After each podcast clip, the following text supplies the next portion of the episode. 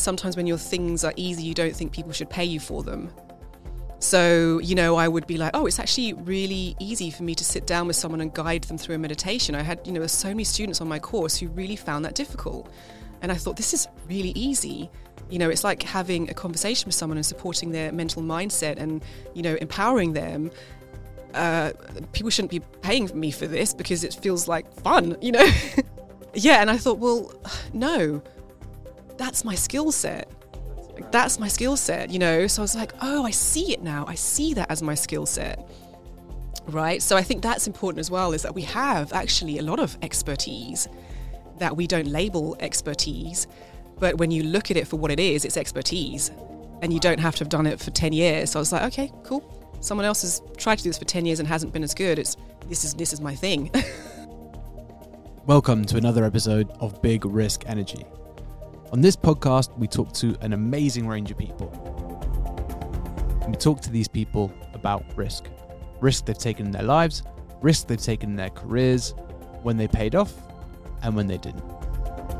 And on this week's episode, I'm blessed to be joined by the one and only Katie Mantwa George. Katie, thank you so much for coming on the show. It's so good to be here. I love um, hearing my whole name, actually, funnily yeah. enough. it feels quite long when you say it, you hear it from somebody else, but it's a pleasure to be here. Thank you. Yeah, amazing. So, Katie, you are an author, you're a certified meditation teacher, and a corporate empathy speaker, which is a bunch of really, really interesting concepts that probably a lot of people don't necessarily grasp on the face of it. Um, I'd love to start with meditation. Um, such a, a, a, privilege for us to have a, a certified teacher with us today. How do you explain the benefits of meditation to someone who has never tried it? Yeah, well, gosh, there are so many. Um, but I suppose that one of the first things to mention about meditation is that what you're really doing is shifting your focus and your awareness from one thing to another thing. So that is basically at a basic level what's happening. So if you have a super busy mind and you have lots of ideas or you're thinking about too many things, the point of meditation is to give you an anchor to move your um, awareness away from that onto something else. So your body and your biology and your mind is never going to be able to stop thinking. Mm-hmm. So you'll see there are some practices where the idea is that you would stop thinking and there's going to be silence and mm-hmm. that can actually create more stress because that's not possible. it's not possible to stop thinking. What you need to do is replace those thoughts with something else. Mm. Um, and there are different types of meditation that can support you to move that awareness or to replace um, a new thought in place of the other ones. So essentially, that's it. Um, so much more I could say, but I'm going to stop there for now. no, no, love it. I think it's an amazing explanation. Of course, would expect nothing less. Um, one of the really interesting things for me as you said, is challenge anyone to spend five seconds without thinking. It's basically impossible. And I think it does cause a lot of people a lot of stress when they start out meditating and they're like, I cannot stop thinking. And I think it takes a while to build that realization that that's not the goal, is to stop the thoughts. Yes. Um, the thoughts will always be there. And uh, I can't remember where I heard this. I was doing some guided meditation and they were describing you know the the contents of consciousness as mm. being you know everything we experience at all the time but our attention is like a spotlight right? We have control over this spotlight and we can put it on different things yes. if we train our mind. So a bit of a maybe a philosophical question for you is do thoughts run all the time but actually when we're just putting our attention somewhere else we're not hearing them? Or do you think thoughts ever do stop? So yeah i mean it could, could get quite philosophical at this point thoughts, I don't believe, stop. Mm. Uh, your consciousness is an ongoing, ever existing um, being in itself almost. In, in, fact, almost, we are conscious beings, right? Mm. So, depending on what you believe and how you see life after death or before death or, you know, um, reincarnation, um, consciousness is the thing that really drives us and where existence is. Mm. And so, obviously, we're not 100% sure where consciousness sits, whether it's actually in the biological brain mm-hmm. or whether it's spirit or soul or whatever mm-hmm. that might be. Um, but it is always, always there. So when we're sleeping, we have these different states of consciousness that we can be in. Um, you know, the when you're not aware of yourself being there because you're sleeping, are you still there? Mm. Right? you're obviously still there because you're still lying in your bed and you are still Roy or Katie. Um, but actually you're not aware of your consciousness or your thoughts or what's going on, but it doesn't mean you don't exist, mm-hmm. right? So there's lots of debate around that. Or when you're here, what really exists for us right now is this moment and this conversation. We don't know what's happening on the street, outside, or at home, or anywhere else. So it's almost like nothing else exists Mm. just because we are not aware of it. Mm. Um, so it's always there. Thoughts are always there. Consciousness is always there. We're just not um, aware of all of it at the same time. Yeah, know? it's it's fascinating. Thank you so much for Mm. that explanation as well. And I think for me, one of the amazing things uh, about meditation in that context, and would love to understand how you've approached this, is if our reality is based on our consciousness and the contents of our consciousness, our ability to control the contents of our consciousness allows us to shape our own reality. And I think when that comes to ideas of empowerment and ideas of taking back control of our lives, of our thoughts, being able to act in different situations, I think it's a, a real cheat code for life, Yes, yeah. meditation. so, where do you see Mm. meditation and empowerment and taking back control coming together? Yeah, I mean, a big part of it is how you perceive the world.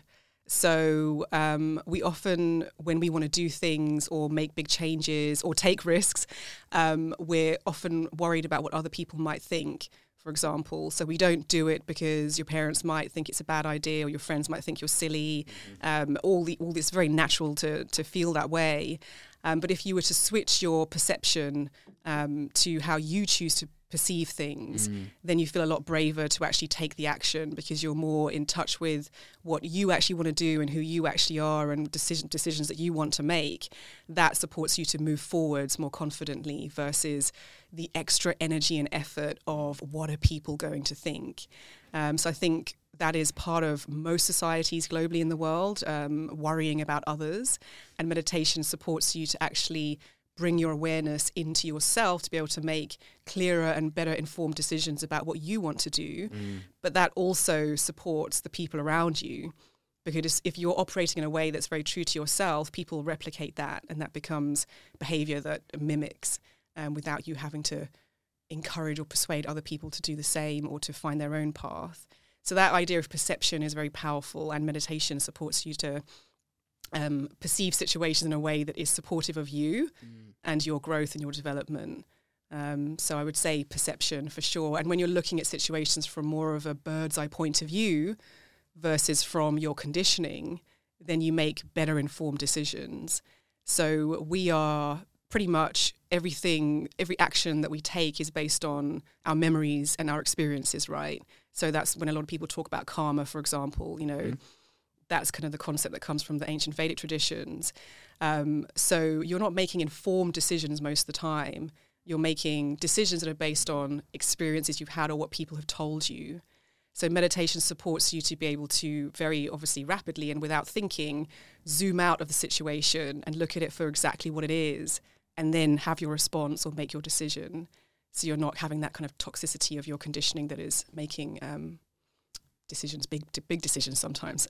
yeah, that's that's amazing, and and I love how you put that. And I think there, at least in my experience, and I think uh, one of the things you've already mentioned is we have to be careful about um, trying to put the meditation experience into a box because ultimately people will seek different things from it and achieve different things from it and want to use it to different ends. Yep. But for me, especially in a, a high stress job such as being a founder, um, meditation has allowed me to achieve a type of freedom from suffering pain and stress that nothing else in the world has allowed me to have. Because when you're spending so much of your life in your head tied up in these thoughts and going around these circles and, and you know all the things that we feel when we're stressed mm. having that circuit breaker there which actually gives you freedom from realizing how much suffering we place on ourselves in our thoughts and how little of it actually happens in the contents of consciousness outside of our thoughts mm. for me it's felt like real freedom. Yes, absolutely. Yeah, I love the way you've put that, and you, you obviously have a good understanding of how meditation supports you. trying to but it's Trying one of to, them yeah. right the more you learn the more you realize you don't know right Well, absolutely, and actually, the more you practice, so you know it. The more you look into something and you're curious about something and you explore it, then you start to feel the benefits. And I think, you know, one of the magic things about meditation that you may have noticed through your own practice is that it's not that it's necessarily always wonderful during the practice, right? It's going to be difficult some days and easier some days, but it's more about what happens after and outside of the practice. Yes. So when you meditate regularly, you start to notice that when you don't, the day is just not as smooth. Mm. You're not as focused. You know, things are not seen as clearly, or you're not as blissful or joyful, right? Um, so that is part of your continuation of the practice of is, is understanding and thinking gosh, actually, this is not just for this moment. It's not just for these five minutes or 10 minutes. It's for the magic that happens outside of that. It's for the magic that happens in your biology and your brain and things that change and shift. Mm-hmm. Um, so that keeps you going, right? When you experience that. That bliss is, is what it's often called, um, those moments of bliss that meditation can support. Yeah, a hundred percent. I think that's it. It's I think the the end goal of of meditation for me anyway is actually where there stops being a you know uh, a line between active practicing and living the rest of life. Yes. Right? It's trying to become Mm. integrated. Yeah, exactly. And that and one of the biggest um, kind of I suppose misconceptions with meditation it is absolutely a great stress relief mechanism or practice or whatever to kind of have a peaceful, harmonious life. Um, but what normally happens is that people will start meditating when they're feeling stressed. So they'll do their meditation when they're stressed, and then they'll stop when they're feeling better. And so meditation becomes attached to that feeling of stress. And Mm. so that can also put people off from continuing their practice. So subconsciously, they're associating the two things together, right? Which is not where we want to be. So if you practice meditation all the time, regardless of how stressed you are or how upset you are, you use it in the happy days, the bad days, then it becomes a part of your existence, right? It's not associated with negativity. Um, and then also this um, association with stress is is good because it certainly supports you being able to sleep better and be less stressed and more harmonious. But actually, meditation also supports you your your expansion in terms of your creativity and your innovation, your ability to think of new ideas and, and have that braveness to actually jump on board them. And people don't see meditation as a tool for that necessarily.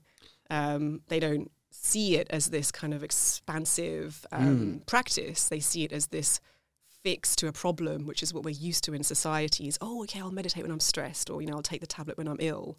Um, but actually, no, meditate to support your, you know, blossoming and flourishing of your ideas and of you becoming yourself and being yourself. Um, is a is a really good reason to meditate.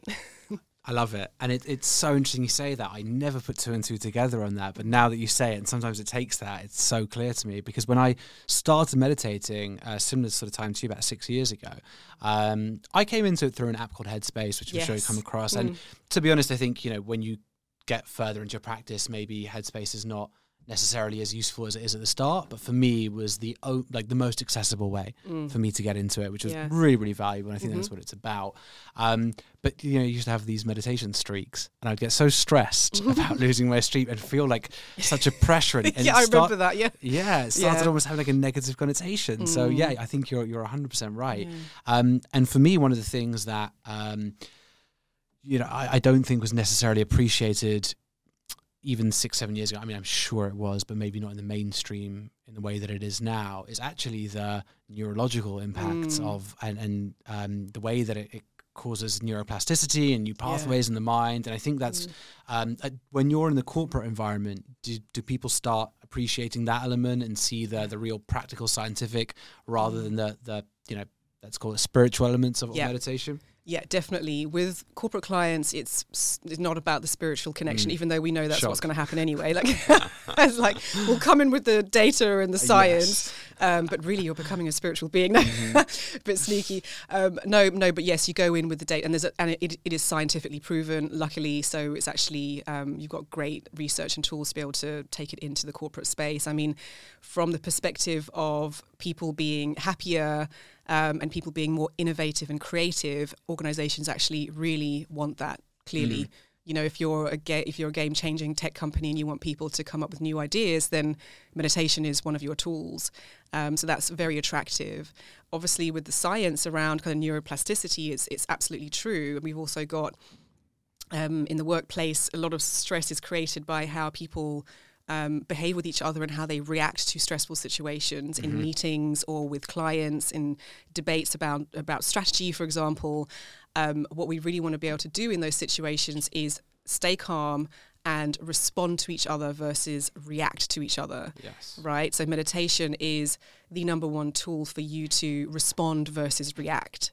And the workplace is one place where we're reacting almost all the time Mm. and we're not even aware of it. So, organizations are very happy with that. And when you meditate, you have um, a thing called the amygdala in the kind of the front of your mind and it's a certain size and it's it's it's quite big usually um, for prehistoric reasons that we were obviously in danger a lot more when we were cave people Mhm. Yeah, yeah. um, but we're not cave people anymore and, and Yeah. luckily we're in a society where we don't have real dangers all the time but we do have small dangers but anyway when you meditate your amygdala actually reduces in size Interesting. um, so physically reduced in size and a smaller amygdala relates to you being able to respond more effectively and more calmly right, because so- like fight and flight. Exactly. Right. Exactly. Right. So so you don't have to meditate for the intention or the purpose of being a calmer person, but if you just do the meditation, your body will react to it, your amygdala will start to shrink and you will naturally become a, Wow. a calmer, better responsive person. Wow. So you don't have to have the intention or the end goal.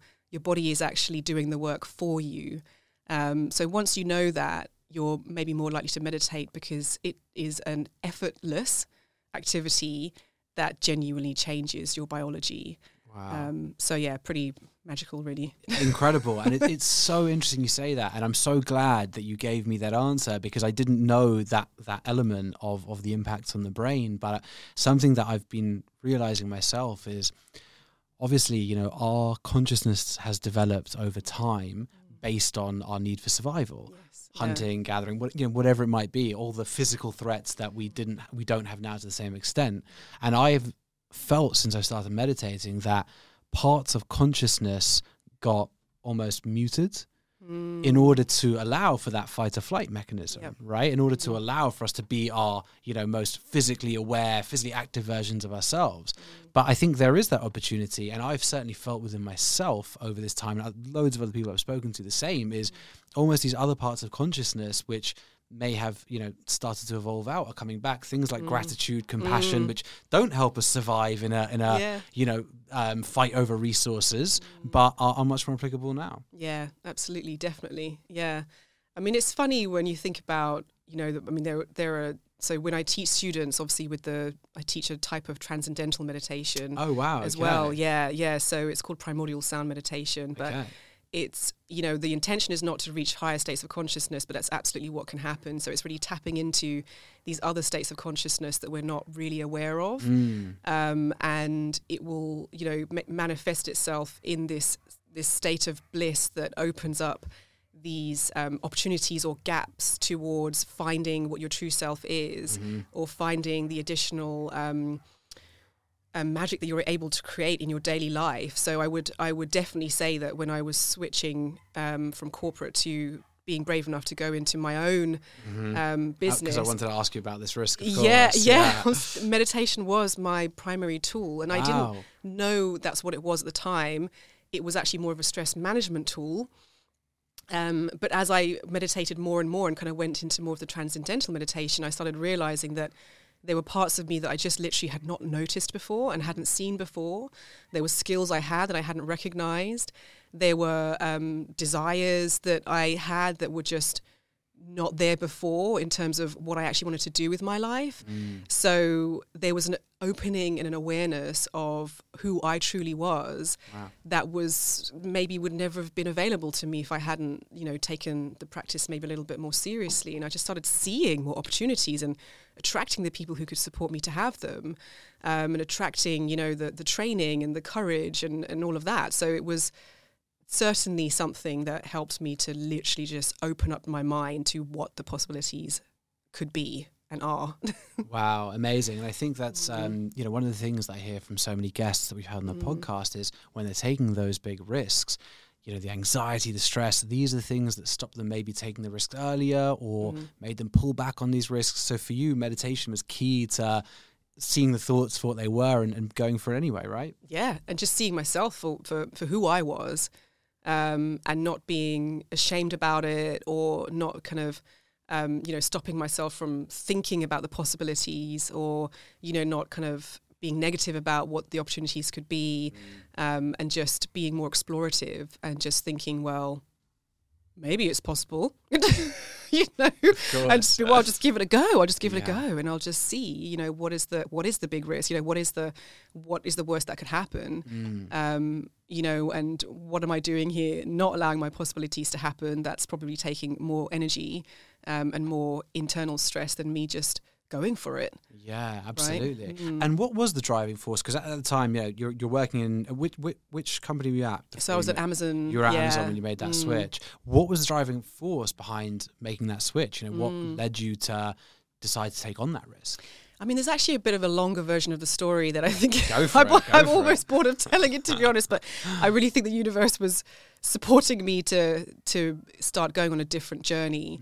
Mm. Um, I so I've always had side hustles mm-hmm. when I was working in corporate. So I was in corporate for 15 years, and you know my aspiration was to become you know the head of a large recruitment team in a huge company, um, and that's exactly where I got to. And so Incredible. I was the head of um, Europe, Middle East, and Africa for Amazon and Amazon Web Services, the cloud computing business, um, for one of their recruiting teams.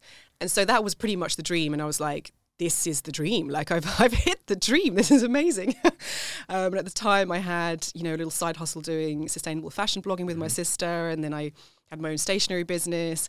Um, and you know everybody knew that about me. That there was some. I was at some point in my life going to go and be an entrepreneur, but at the time didn't realize I probably just wasn't brave enough to do it. I also come from a family that is very entrepreneurial, so okay. I was the pretty much the the first person in my family to really go down the corporate route. Wow. Okay. Yeah. So normally yeah. the other way around. That's so interesting. Yeah. exactly. And my sister went down a semi-corporate route, but she's a creative director and fashion designer, so you can that can become very corporate, but she still had that real connection to her creative soul and her creative energy. Mm-hmm. Um, and my mom was a performer, singer, dancer um, in South Africa. And then she became like a property mogul, and then she wow. became an author, and then she kind of did all these different bits and pieces, and that created quite an up and down life for us because being an entrepreneur, as you know, is not is not always very stable. So Absolutely. I think there was a part of me that was just like, oh, stable corporate career. This yeah. feels quite relaxing. but obviously, after 15 years, I realized that it is just in my genetics to do something else and i'm clearly longing to be my own boss mm. and to pursue some of my passions and so at the time i took a sabbatical um, from work thinking oh i just need a breather of three months and then i'll be fine and mm-hmm. I, i'd had a coach at the time who was coaching me and she you know, kept asking me like, what, you know, what do you want from the coaching? And I was like, I want, I want you to coach me so that when I go back, I'm even stronger and better, and I'm going to be like pow, pow, pow, and I'm going to create all these new teams, and I'm going to, you know, I'm going to change the way we think about recruitment in the company. Um, and she was like, hey, I can do that for you, but I don't think you're expanding what's possible for yourself. You know, I don't think that you're thinking outside of the box. You just want to you're just aiming to go back there. Mm. And I thought, well, that's that's kind of what I want to do. Like, yeah, maybe I'll have a side hustle, but that's the plan so as time went on, I started pulling out lots of different skills that I had and desires and passions and things and started meditating and So that was when you started meditating at that point. That yeah, that well I'd been meditating for a long time before that on apps as well. Right. But that's when I started going down the route of what are the Vedic traditions, yes. you know, what's the science? Um, and started joining courses that were very in depth mm-hmm. and then um, later on down the line carried on to become a teacher, but that wasn't the intention. And I was like, I need to just get deeper into this and, and understand it. Yeah. Um, and then the universe conspired against me. And so I was supposed to go, well, for me actually, I was supposed to go back and everything just went up in the air. And um, the organization said, look, you know, we're not sure if you're going to have a role. Wow. And it was a, it was a very long legal process. So I had almost six months where I was pretty much on gardening leave and there was opportunity to kind of stay or maybe go. And I just remember thinking at some point in that really time for myself, I just thought, why am I even trying to go back? Like, what, what am I mm. doing here? You know? Like who am I? I of asking myself, who am I? Who am I? Um, and part of the practice that I ended up becoming a certified teacher for is literally just asking yourself over and over again, who am I? Right. Okay. Because I was going to say I'm not familiar with uh, the traditions. I was going to ask that question. Yeah. So it's it's a um, Sanskrit mantra based practice. So you get given a mantra that is based on the time and place and day of your birth. There's some links to astrology and the positioning of okay. the moon. Um, it's the vibrational quality that the universe was making at the time and place of your birth. So it takes you back to your core before you had all the conditioning. And that was when I had the aha moment of, oh my gosh, like I'm not actually Katie, the corporate recruitment leader. I was like, that brings me pride from a sense of, oh, I work for Amazon, you know, and oh, I've got this big title, and oh, I'm gonna, I'm earning loads of money or whatever. I was like, that's never really been me at the core. That's never been what I'm driven by. Actually, the title, the money, all of this. That's not how people describe me as a child, and you know, when I was growing up, and it's not actually how people who who meet me initially would describe me. Mm it's that this bubble, this corporate bubble, and the people who know me in that see me as that. Yes, I right. can't see it right now for sure. No, I mean, I mean, this, I mean, I've always actually been like this. So imagine yeah. me in a corporate context. Right. I mean, everyone was like, "What are you doing?" and I did really well in it, yeah, right? You know, you yeah, find your way to kind of do it really well, and but in my heart, I thought, no, there's got to be something else. That's when I just really started opening up and being like, what did I enjoy as a child? You know, who am I? What is my purpose? Um, and then started writing, mm-hmm. um, started looking at what is it about the corporate space that actually puts me off. Um, and then going down this this journey of becoming a certified meditation teacher to be able to share this realization with with others as well. Mm. Yeah. Yeah, amazing. Mm. And it's it's a it can be sometimes a scary moment, right? When you mm. almost have that like clearing of consciousness where you go past the ego in some ways uh, of, of you know mm. what we've built around us and you're like oh wait hold on there's so much more to this. And i know if i had i've had really strange moments where you almost have uh, especially in transcendental um, yeah. practice where you you have those moments where you're just actually am i even in my body right now? Am i yeah yeah. with my ego anymore? And um, yeah. yeah they're amazing moments though and i think uh, uh, but it's amazing that you have taken that and you know gone so far with it now and and, and run so far with it. How because i know a lot of people listening to this will be either in corporate thinking about transitioning out or just made that jump. How how did you feel after taking that risk and what did that that journey look like for you? And and was it was it a quick one? Did you you know feel you had everything you needed or, or difficult learning journey? It's you know it's such a funny thing like i'm quite still quite hard on myself in terms of um, you know thinking, you know, I, I always think I should have done more and that I should be going further. That's something that hopefully more meditation will support me with just being comfortable with, you know, how things are going right now. Um, when when I talk about what I'm doing to, to other people or with other people, I realize that actually it has been quite quick in terms of me getting to where I am now.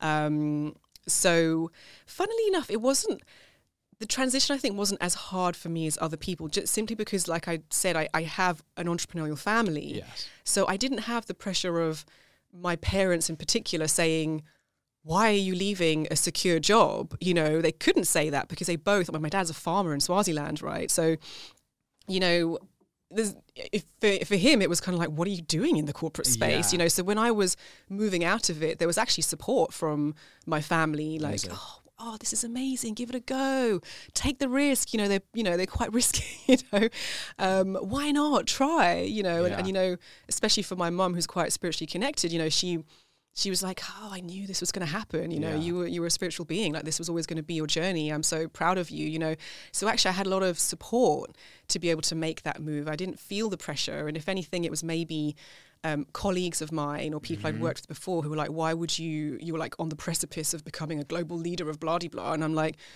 yeah, I've just realized that I don't want that. Yeah. So, so actually that's fine with me not to continue and do that. Um, so that was actually quite um, easy and comfortable. What was really hard was knowing how to be an entrepreneur, the kind mm. of the tools and the support and the you know the, the mechanisms of actually doing it. Um, you know things like getting an accountant and making sure your taxes are okay and registering a company and yeah. you know suddenly you'll be talking to corporates and they're like are you are you VAT registered and you're like uh. I'm like no I'm just coming to chat to you about empathy and they're like no no no no you need to be a company like yeah real lack of empathy in that conversation yeah, exactly. they're asking about VAT registration I know yeah. I know I was like what is it what is it why am I doing it you know so that the technical side of things of having a business mm. was was really quite challenging for me um, I'm semi operational in terms of my skill set. I'm definitely more of a visionary in terms yeah. of doing things and uh, you know aspiring to do things. So understanding where I needed to ask for help. Mm. and where I could do things myself was super important. So I'm quite an independent soul. So I was like, I'll do this, I'll do that, I'll set up my bank account, and I'll. And then I was just like, I'm gonna get I'm gonna get chased by you know HMRC in a second. I you know is my business bank account actually working? Is it Yeah, yeah, you know yeah, can I can I just take the salary out? What you know all these intricacies. So I was like, okay, cool. I have to just understand that I need some help. Yeah. I need to get an accountant. You know, we need to get a special payroll system. Um, you know, I need to have, um, you know, specific invoicing processes. I need to make sure that I'm sending out really um, kind of professional profo- proposals and stuff like this. So that bit was, yeah, a little bit trickier for me. I would say that the, the technicalities were were a little bit hard. The other thing was um, how much you really have to market yourself. Mm. So yeah.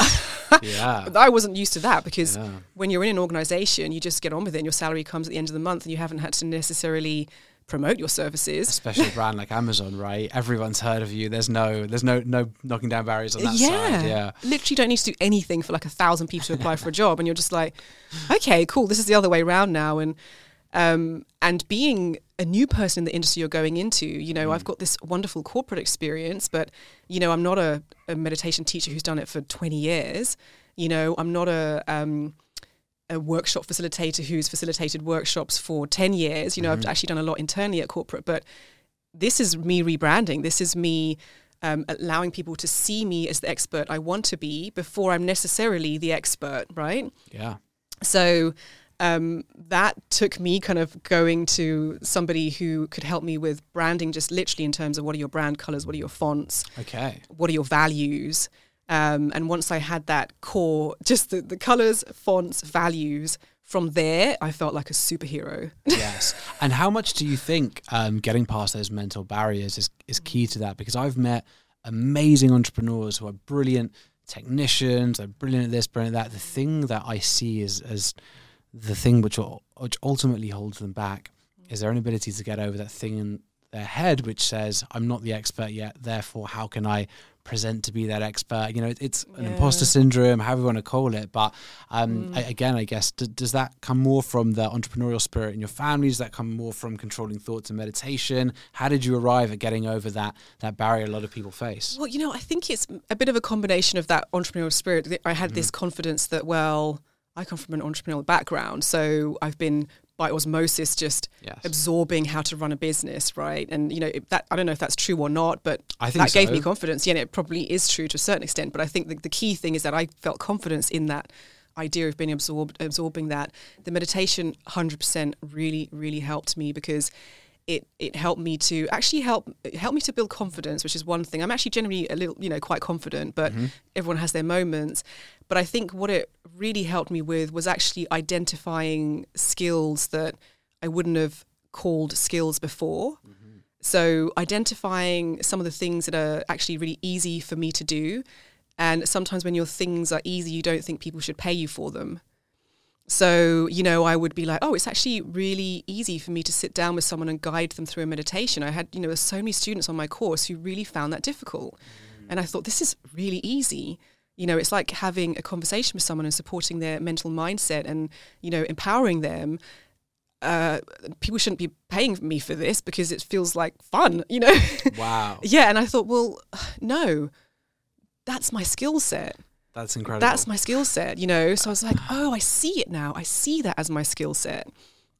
Right. So I think that's important as well is that we have actually a lot of expertise that we don't label expertise. But when you look at it for what it is, it's expertise. And you don't have to have done it for 10 years. So I was like, okay, cool. Someone else has tried to do this for 10 years and hasn't been as good. It's this is this is my thing. I'm learning so much today. I can't tell you. Like, I've never thought about it that way, and I think that is such a core part of the imposter syndrome. Is that no, this isn't that difficult, and therefore, if people find out it's not difficult, then I'll be exposed. But it's just a skill set, right? That's such a great way of looking at it. I love that. Um, okay, I, I want to offer you two options here. We could go down back down the more spiritual route and maybe a bit more abstract, or we can go into some questions that I ask uh, every every guest who, who who comes on the show.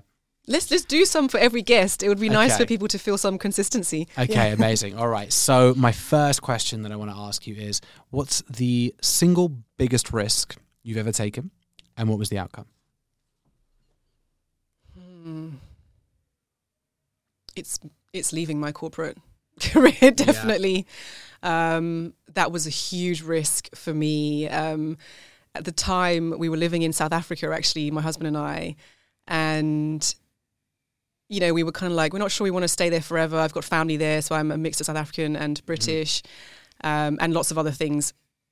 I've done my kind of analysis and I've got 17 gene pools. So I, but it's, sim- it's simpler Wow. to say I'm South African and British. um, but you know, it didn't feel like home necessarily there. And, and, you know, he's, he's not South African. And so he wasn't enjoying his job at the time. He was also at Amazon, actually. That's not how we met, but he was also there. And we just started feeling like, you know, a little bit up in the air with what the future looked like. So it wasn't really the best time for me to be leaving something that was secure. Um, so, but the timing is just never right, you know. And in South Africa, actually, people are a lot more um, spiritually connected, a lot more in touch with nature, and a lot to- in touch with themselves. Partly because they have to be because of a lack of opportunity. So, you're forced to really look at yourself and explore what you can do. Um, people also have to be a lot more entrepreneurial because they have to survive. So you have to figure out how you're going to sell, you know, sweets on the corner of the street to be able to, to feed your kids. And this entre- entrepreneurial spirit is actually part of the culture. Wow. So it's not um, necessarily that strange for somebody to take a leap and do something risky because it's part of the DNA almost um, for South Africans in general. That's a very generalization, but for a large part of the population. Um, so you know that w- it was a, it was a risky thing, and I was also in a country where I was have the passport, but nobody sees me as South African. You know, it's the same here in the UK, but it, I thought I would feel more at home there, but it really didn't. I was felt actually more of an outsider. So there'll be much harder for me to actually find a new job and to understand the environment there and the opportunities. So I knew that if I stopped my corporate career there, that that may literally be it. Whereas if I was in the UK, I've got a huge network in Europe of people who would snap me up in a second, um, but didn't have it there. So I was like, "Phew, this is a this is actually a big risk, and we're not sure if we're going to move back to the UK. So this is the mo- this is it. This is I could not have a job for a long time if if I'm making this decision. Um, the the other really big risk was that you know if it doesn't work out, I try not to think about if it doesn't work out, but you know at, at that point you're a bit like, if it doesn't work out, and you've been out of work for six months, twelve months, you become less desirable, and nobody will hire you then. It's a vicious cycle, right? It's a vicious cycle. And I know in my mind, and I was like, I have to be real about this. I'm changing my career. At the time, it felt like completely, but actually, there's still a bit of a connection. Um, you know, drastically, it's going to take a minimum of 12 months for it to be something. So It's past the point of no return. past the basically, point of no return. So I was like, okay, like it's not like after six months it's going to be, you know, boom, boom, boom. You know, I have to understand that this is going to take a while. Um, so that was that was the biggest risk. Definitely was was changing that path. And when I think about it now, that the actual biggest risk was like not having money, Yeah. right? And that's the thing that you get so scared about. Yes. It's Um, the trick the world plays on you, right? it's the trick the world Yeah. plays on you. And it was like this weird thing where I was so worried I wouldn't have money. And I have had moments in my life where we actually haven't had money in my family. So there's a real, real connection to what it feels like not to have anything. So I know what it feels like. So I was extra scared of it. Um, whereas my husband is has never really experienced that. So he was he's a bit more chilled about it. He's quit his job multiple times and to find new careers, and he's more comfortable. Whereas I'm like, but we could end up on the street, you know, like you know. yeah, yeah, so sure. that conditioning within me was really real, um, and so I left scared with that feeling. And I survived for two years on just building the business. This, this, um, with my savings and you know have, having been careful, but also still enjoying life a bit. But that's when I realized that it was a, a, a false fear Mm-hmm. at the time that I was having it because I had savings, you know, and I had skill sets and I had opportunity and I was still so scared. So almost like the less money I had, the less scared I was. Yeah. hundred percent. It was crazy. I was like, why am I so relaxed? And you just start to kind of trust in the process and relax into it and believe that it's going to happen. And, you know, and things are actually picking up loads now. So it is that patience. But but that was the biggest risk I took and the, the most scared I ever felt, but was actually the point in technically I should shouldn't have been scared. I, it's it's such an interesting answer, and uh, again, something I've heard from from other people, something I experienced myself, Mm. is that you know, when you have had those moments, my dad was an entrepreneur of varying levels, levels of success at varying times. My mum was a primary school teacher who unfortunately got very ill when I was young. And there was, you know, times where we had zero money because my dad had flopped a project, you know, not through lack of trying or whatever. Just, you know, it goes like that sometimes. Yeah. And I had that complex so much where I was like, oh, if I don't succeed in what I do, I will have nothing. Mm. And it's just that horrible grab that. And I remember one of the most important moments of my life, and I, I wonder how you felt when you had this. The first mm. time, um, and this was when I was just trying to build my first business and way before we ever made money on it.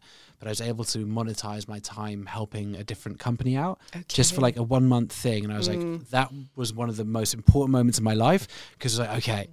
I have a skill set that I can make money on. Everything's going to be okay. yes, absolutely. Yeah. And maybe, and part of it is that um, feeling that someone recognizes your skill set that gives you the confidence to do it. You're like, oh, okay, somebody else sees what what I'm able to do, and that that means I can do it. You know, yeah, which is great. Actually, is a really good part to go through, and I think definitely, I think I've tried very hard not to um, partner too much with other companies, and the, the main and I have done a little bit recently actually with with mm-hmm. one individual who who was very inspiring and who I've done kind of a program with. Um, but the main reason is just because the kind of work I do is is very hard to put into a box.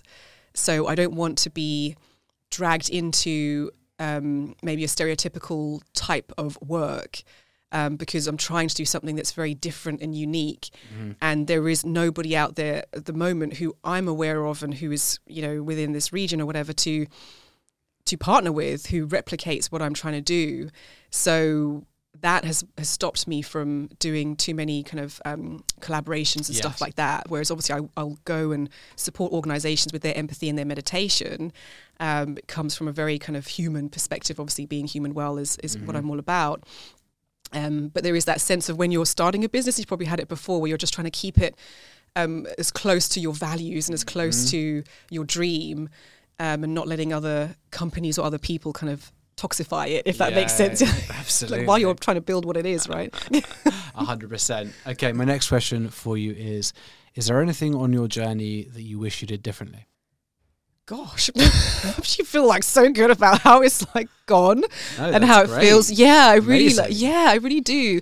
You know, one thing that I might have done differently, and this is this is maybe more of a personal thing than a than a work thing, but you know, obviously, as I started going more into um, kind of the meditation and mm-hmm. really exploring what I wanted to do, is that there have been maybe a few tiny moments where when you when your consciousness starts shifting and raising and expanding or whatever that you kind of wish people around you went on that journey with you mm-hmm.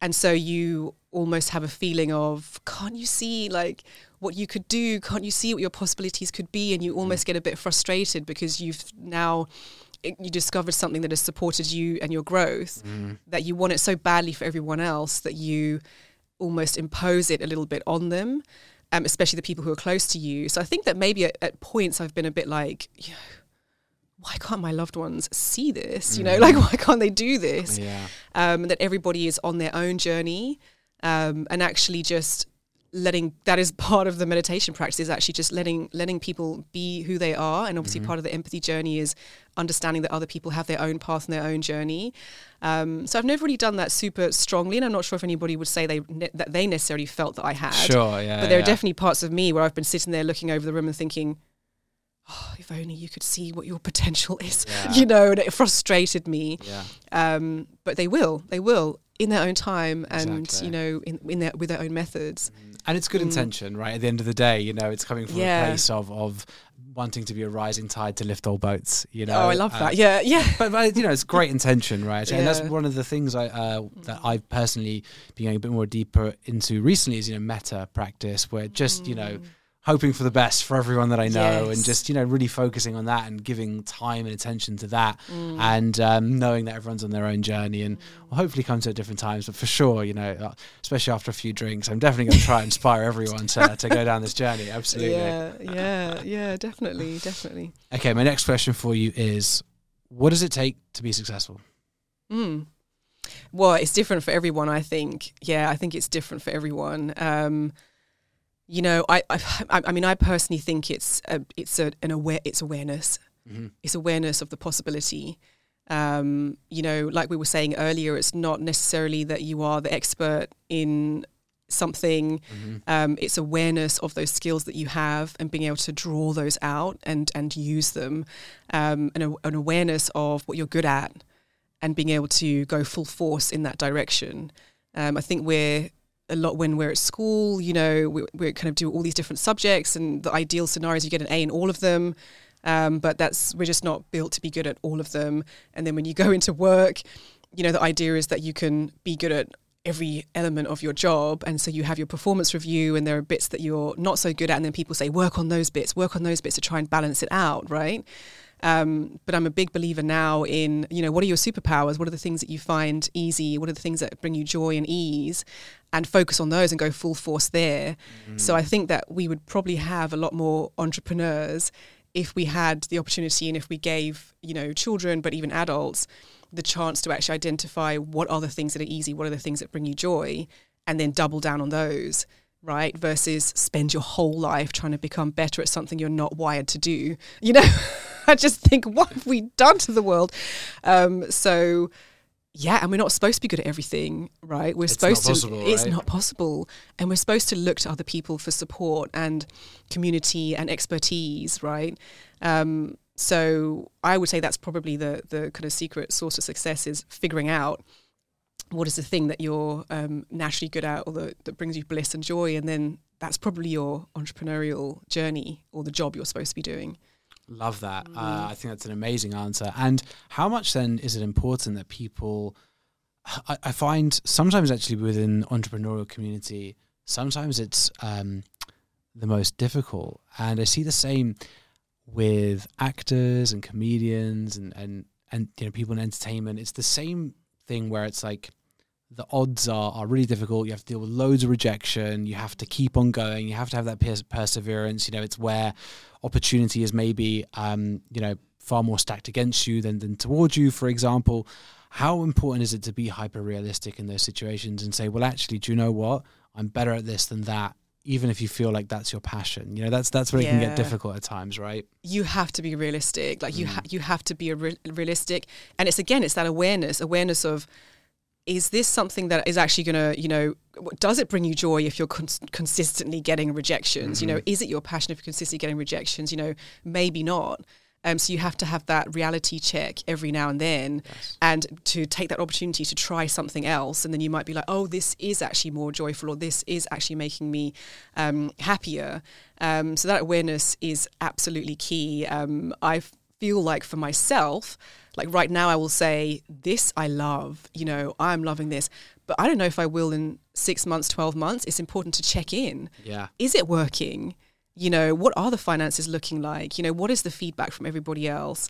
Um, that regular check in will help you to to realize because you could find yourself after you know well, I mean, I did 15 years in corporate, right? So you can find yourself many years down the line thinking, you know, without knowing that 15 years have gone by. Mm. And you're like, oh my gosh, I didn't check in on myself whether I actually still enjoy this. I absolutely enjoyed many years of that time, but not 15 years of it. So the actor or you know the comedian who's trying to go down this path should probably check in more regularly about whether this is the right thing for them to be doing, and then explore other things. And there's no shame in what people might perceive as failure, right? Yeah. It's not. It's an exploration. I mean, I have done so many wacky things. Like I remember once I had this um, company called London Cupcake Tours, Okay. Nice. Sounds great. oh, delicious. I'm, I'm, I'm a big cake fan. Um, and, you know, it was like, it was, it was probably like 10 years ago, but you would have this little pack that people would buy and it would have a map and then it would, they would go to all the cupcake stores in London. They have a voucher in there in a box and they would like basically fill their box with cupcakes. Okay. Yeah, it like sounds so much fun, but what a terrible business. I mean, the cupcake shops were closing and moving and the vouchers would expire and, and all of this, you know, and I had to at some point just be like, what? what Yeah. is this? What is it? I like cake, but maybe that shouldn't be my business. yeah, yeah. It's, Right. it's it's fascinating, and, and you're right. That's it. Like I see so many people putting themselves through suffering because they feel like the world or society feels that they should be this, or have an expectation on them for this. Mm. But ultimately, that's it. We have one life, you know, Mm. Yeah. of of an undetermined uh, length of time. you know it's got to be our responsibility to um, check in with ourselves and say well actually am i enjoying this because who knows how long the ride is right Yeah, and the struggle is not the glory. I think there's also a kind of attachment to this. You know, if I'm persistent enough, and Mm-hmm. you know, if I keep going, and if I'm gonna like, if I live in like poverty or whatever, that you know, the in order to see the the blossoming of the wonder of what I'm supposed to do, I should have to struggle first. yes the idea of the starving artist right Yes, exactly. And we and you know even and you can even apply that to like a banker, for example. This idea of like, well, if I work the long hours and you know make the money and everything, then I'm you know then I'm going to be like the banker who did it or whatever. Mm-hmm. You know, I survived it. It's such a wonderful. You know, there's so much of our lives that are built around this idea of. It, it's got to be hard for us to to get the the the gift at the end or something, um, and I actually really uh, really believe, and I hope it's the same for everybody, but I really believe that it's the the ease and the simplicity and the joy of life that is the success, mm. not the struggle to get that. And of course, I have to work hard sometimes and work extra hours to to make my business work. But I'm very good at balancing having the holidays and not going into the evenings too much, and Yeah. you know saying no to things and doing the socials and you know making sure I get to the sound bath or whatever it is because it's it's the balance that is the joy right? It's not it doesn't have to be difficult it doesn't have to be a struggle. The universe will provide. Yeah. Um so and it doesn't and when they say the universe will provide doesn't mean you're going to be a millionaire with an eight bedroom house. Of course. It might not be what you want or what you need and it probably won't bring you joy. Yes. It will provide joy and bliss right? Mhm. and security just enough security for you to to be whatever. And when you're feeling relaxed and secure then that's probably when the money will start coming in if you want it and if the universe provides it but it's not the um that's you've got to think about what you're actually trying to attain here Yes, it, it's why purpose is so important because then Mm. it's like, um, like you said, are you enjoying it? When you find that purpose, then actually you find that making sacrifices, whatever we call it, but when you're genuinely enjoying that purpose and feel like you found your calling in that way, it becomes much easier to to commit as well. I think. yeah yeah and knowing that it's a journey that your purpose will shift and evolve and change maybe you know Yes. being open to that Yeah, definitely. I think it's uh, Mm. it's always a scary thing to to have that realization that well, actually, I'm going to go all in on this right now. This is how I feel right now, but it may change, and it's a scary concept to a lot of people, right? A lot of what we've built our modern day society around, at least traditionally, is you're with one person for your whole life, you're in one job for your whole life. Like everything was all about, okay, this this is the fixed plan. That's obviously totally unnatural in many ways. Um, okay, my last question for you is: 15 year old Katie walks in the room right now. What are you going to tell her? Oh, do you know what I'd probably tell her? So, um, I so I I write a lot of poetry. I do a lot of writing in general, but poetry I started when I was a kid and when I was really first able to write. Um, and at that time was probably when I thought it. You know, I, I was writing a lot of poetry, kind of expressing my feelings and putting it down on paper. And my family had gone through a lot of changes and parents separating and moving countries and a lot of kind of turmoil at that time. And poetry was something I did very naturally to to put my emotions down on paper and my experience down on paper. So if you read my poetry, there's hundreds and hundreds of poems. You could map how I felt probably every month or so. You know that this this is this is how Katie felt and or what she was doing or what was in the news or what was happening in the world. Um, but I had no idea at that point that that could ever be part of my adult life or my um, adult skill set or even see it as a skill set or see it as a passion. It was I don't know why I don't know I don't know how I ended I just loved paper and that's obviously why I have a stationery business still but I had no idea at that point that that could be um, something for me to focus on and be proud of and expand on. Um, and then obviously life happens at around that age you start kind of thinking you're an adult and then you, you start your conditioning gets even more and more severe. And so I moved away from writing for quite a long time after that and I've come full circle now to to do the writing and I've kind of you know probably between 15 and maybe five years ago wrote maybe a couple of poems a year Okay. but had so much more in me that I didn't do um, so part of me thinks gosh if I had recognized that at 15 years old if I had paid more attention to it and you know if society had actually um, rewarded the arts more Sure, yeah. then I could have started my writing journey much earlier. And, you know, and I don't regret that, but it's just something that little 15 year old Katie probably would have liked to know. Yeah, Yeah, that it, that's that's a skill. amazing. that, that's a really nice one. I think, um, yeah, most people when, when we ask them that question, it's uh, just telling them the words that they, they you know they'd wish they known at that time and i think when it comes to um, the advice that most people give it, it's often to do with being creative you know Really? yeah, Yeah. absolutely and Okay. it just you know nurturing you know skills that were maybe there and it's just uh it's a really interesting one because i think uh you know although people are now in a place where for the most part they're happy they love what they do and they wouldn't change things at Mm. all um it's just interesting that people seem to always go back to the idea of creating you know and that, that peop it's something people wish they did more Yeah, I can see why. I can see why. Yeah. katie Mm. what would you like to plug Oh, okay. um, well, you know, I am here for anybody who wants to learn more about meditation. Um, I have a number of online courses, but also workshops I run in person. You know, a big part of me being still in contact with the corporate world is that I have a very strong belief that workplaces can be more human. So I'm plugging the gap that I feel I would have loved to plug when I was there internally, but nobody. It's easier to do it when you're external.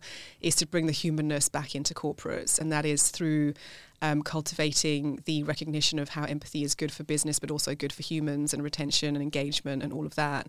And that the most wonderful tool to be to kind of grow into a more empathetic human being is meditation. So if you want a bit of that in your corporates, if you want a bit of raising your self awareness and consciousness, I would absolutely love to help you. I love that Mm. and where can people find you On so my website is beinghumanwell.com. You can find me on Instagram at beinghumanwell. Um, so very simple. And if you want to email me, it's katie at beinghumanwell.com. So Yeah. yeah. amazing katie thank you so much Thank you, Roy. Thanks for having me. Thanks for watching the episode. And if you haven't subscribed, please hit subscribe below so that you can support the podcast and we can keep on bringing you amazing new guests. If you want to see the other amazing episodes in this podcast, click into our series section. As ever, if there are any other guests or topics you want us to explore, just let me know in the comments and we'll do our best to bring someone in.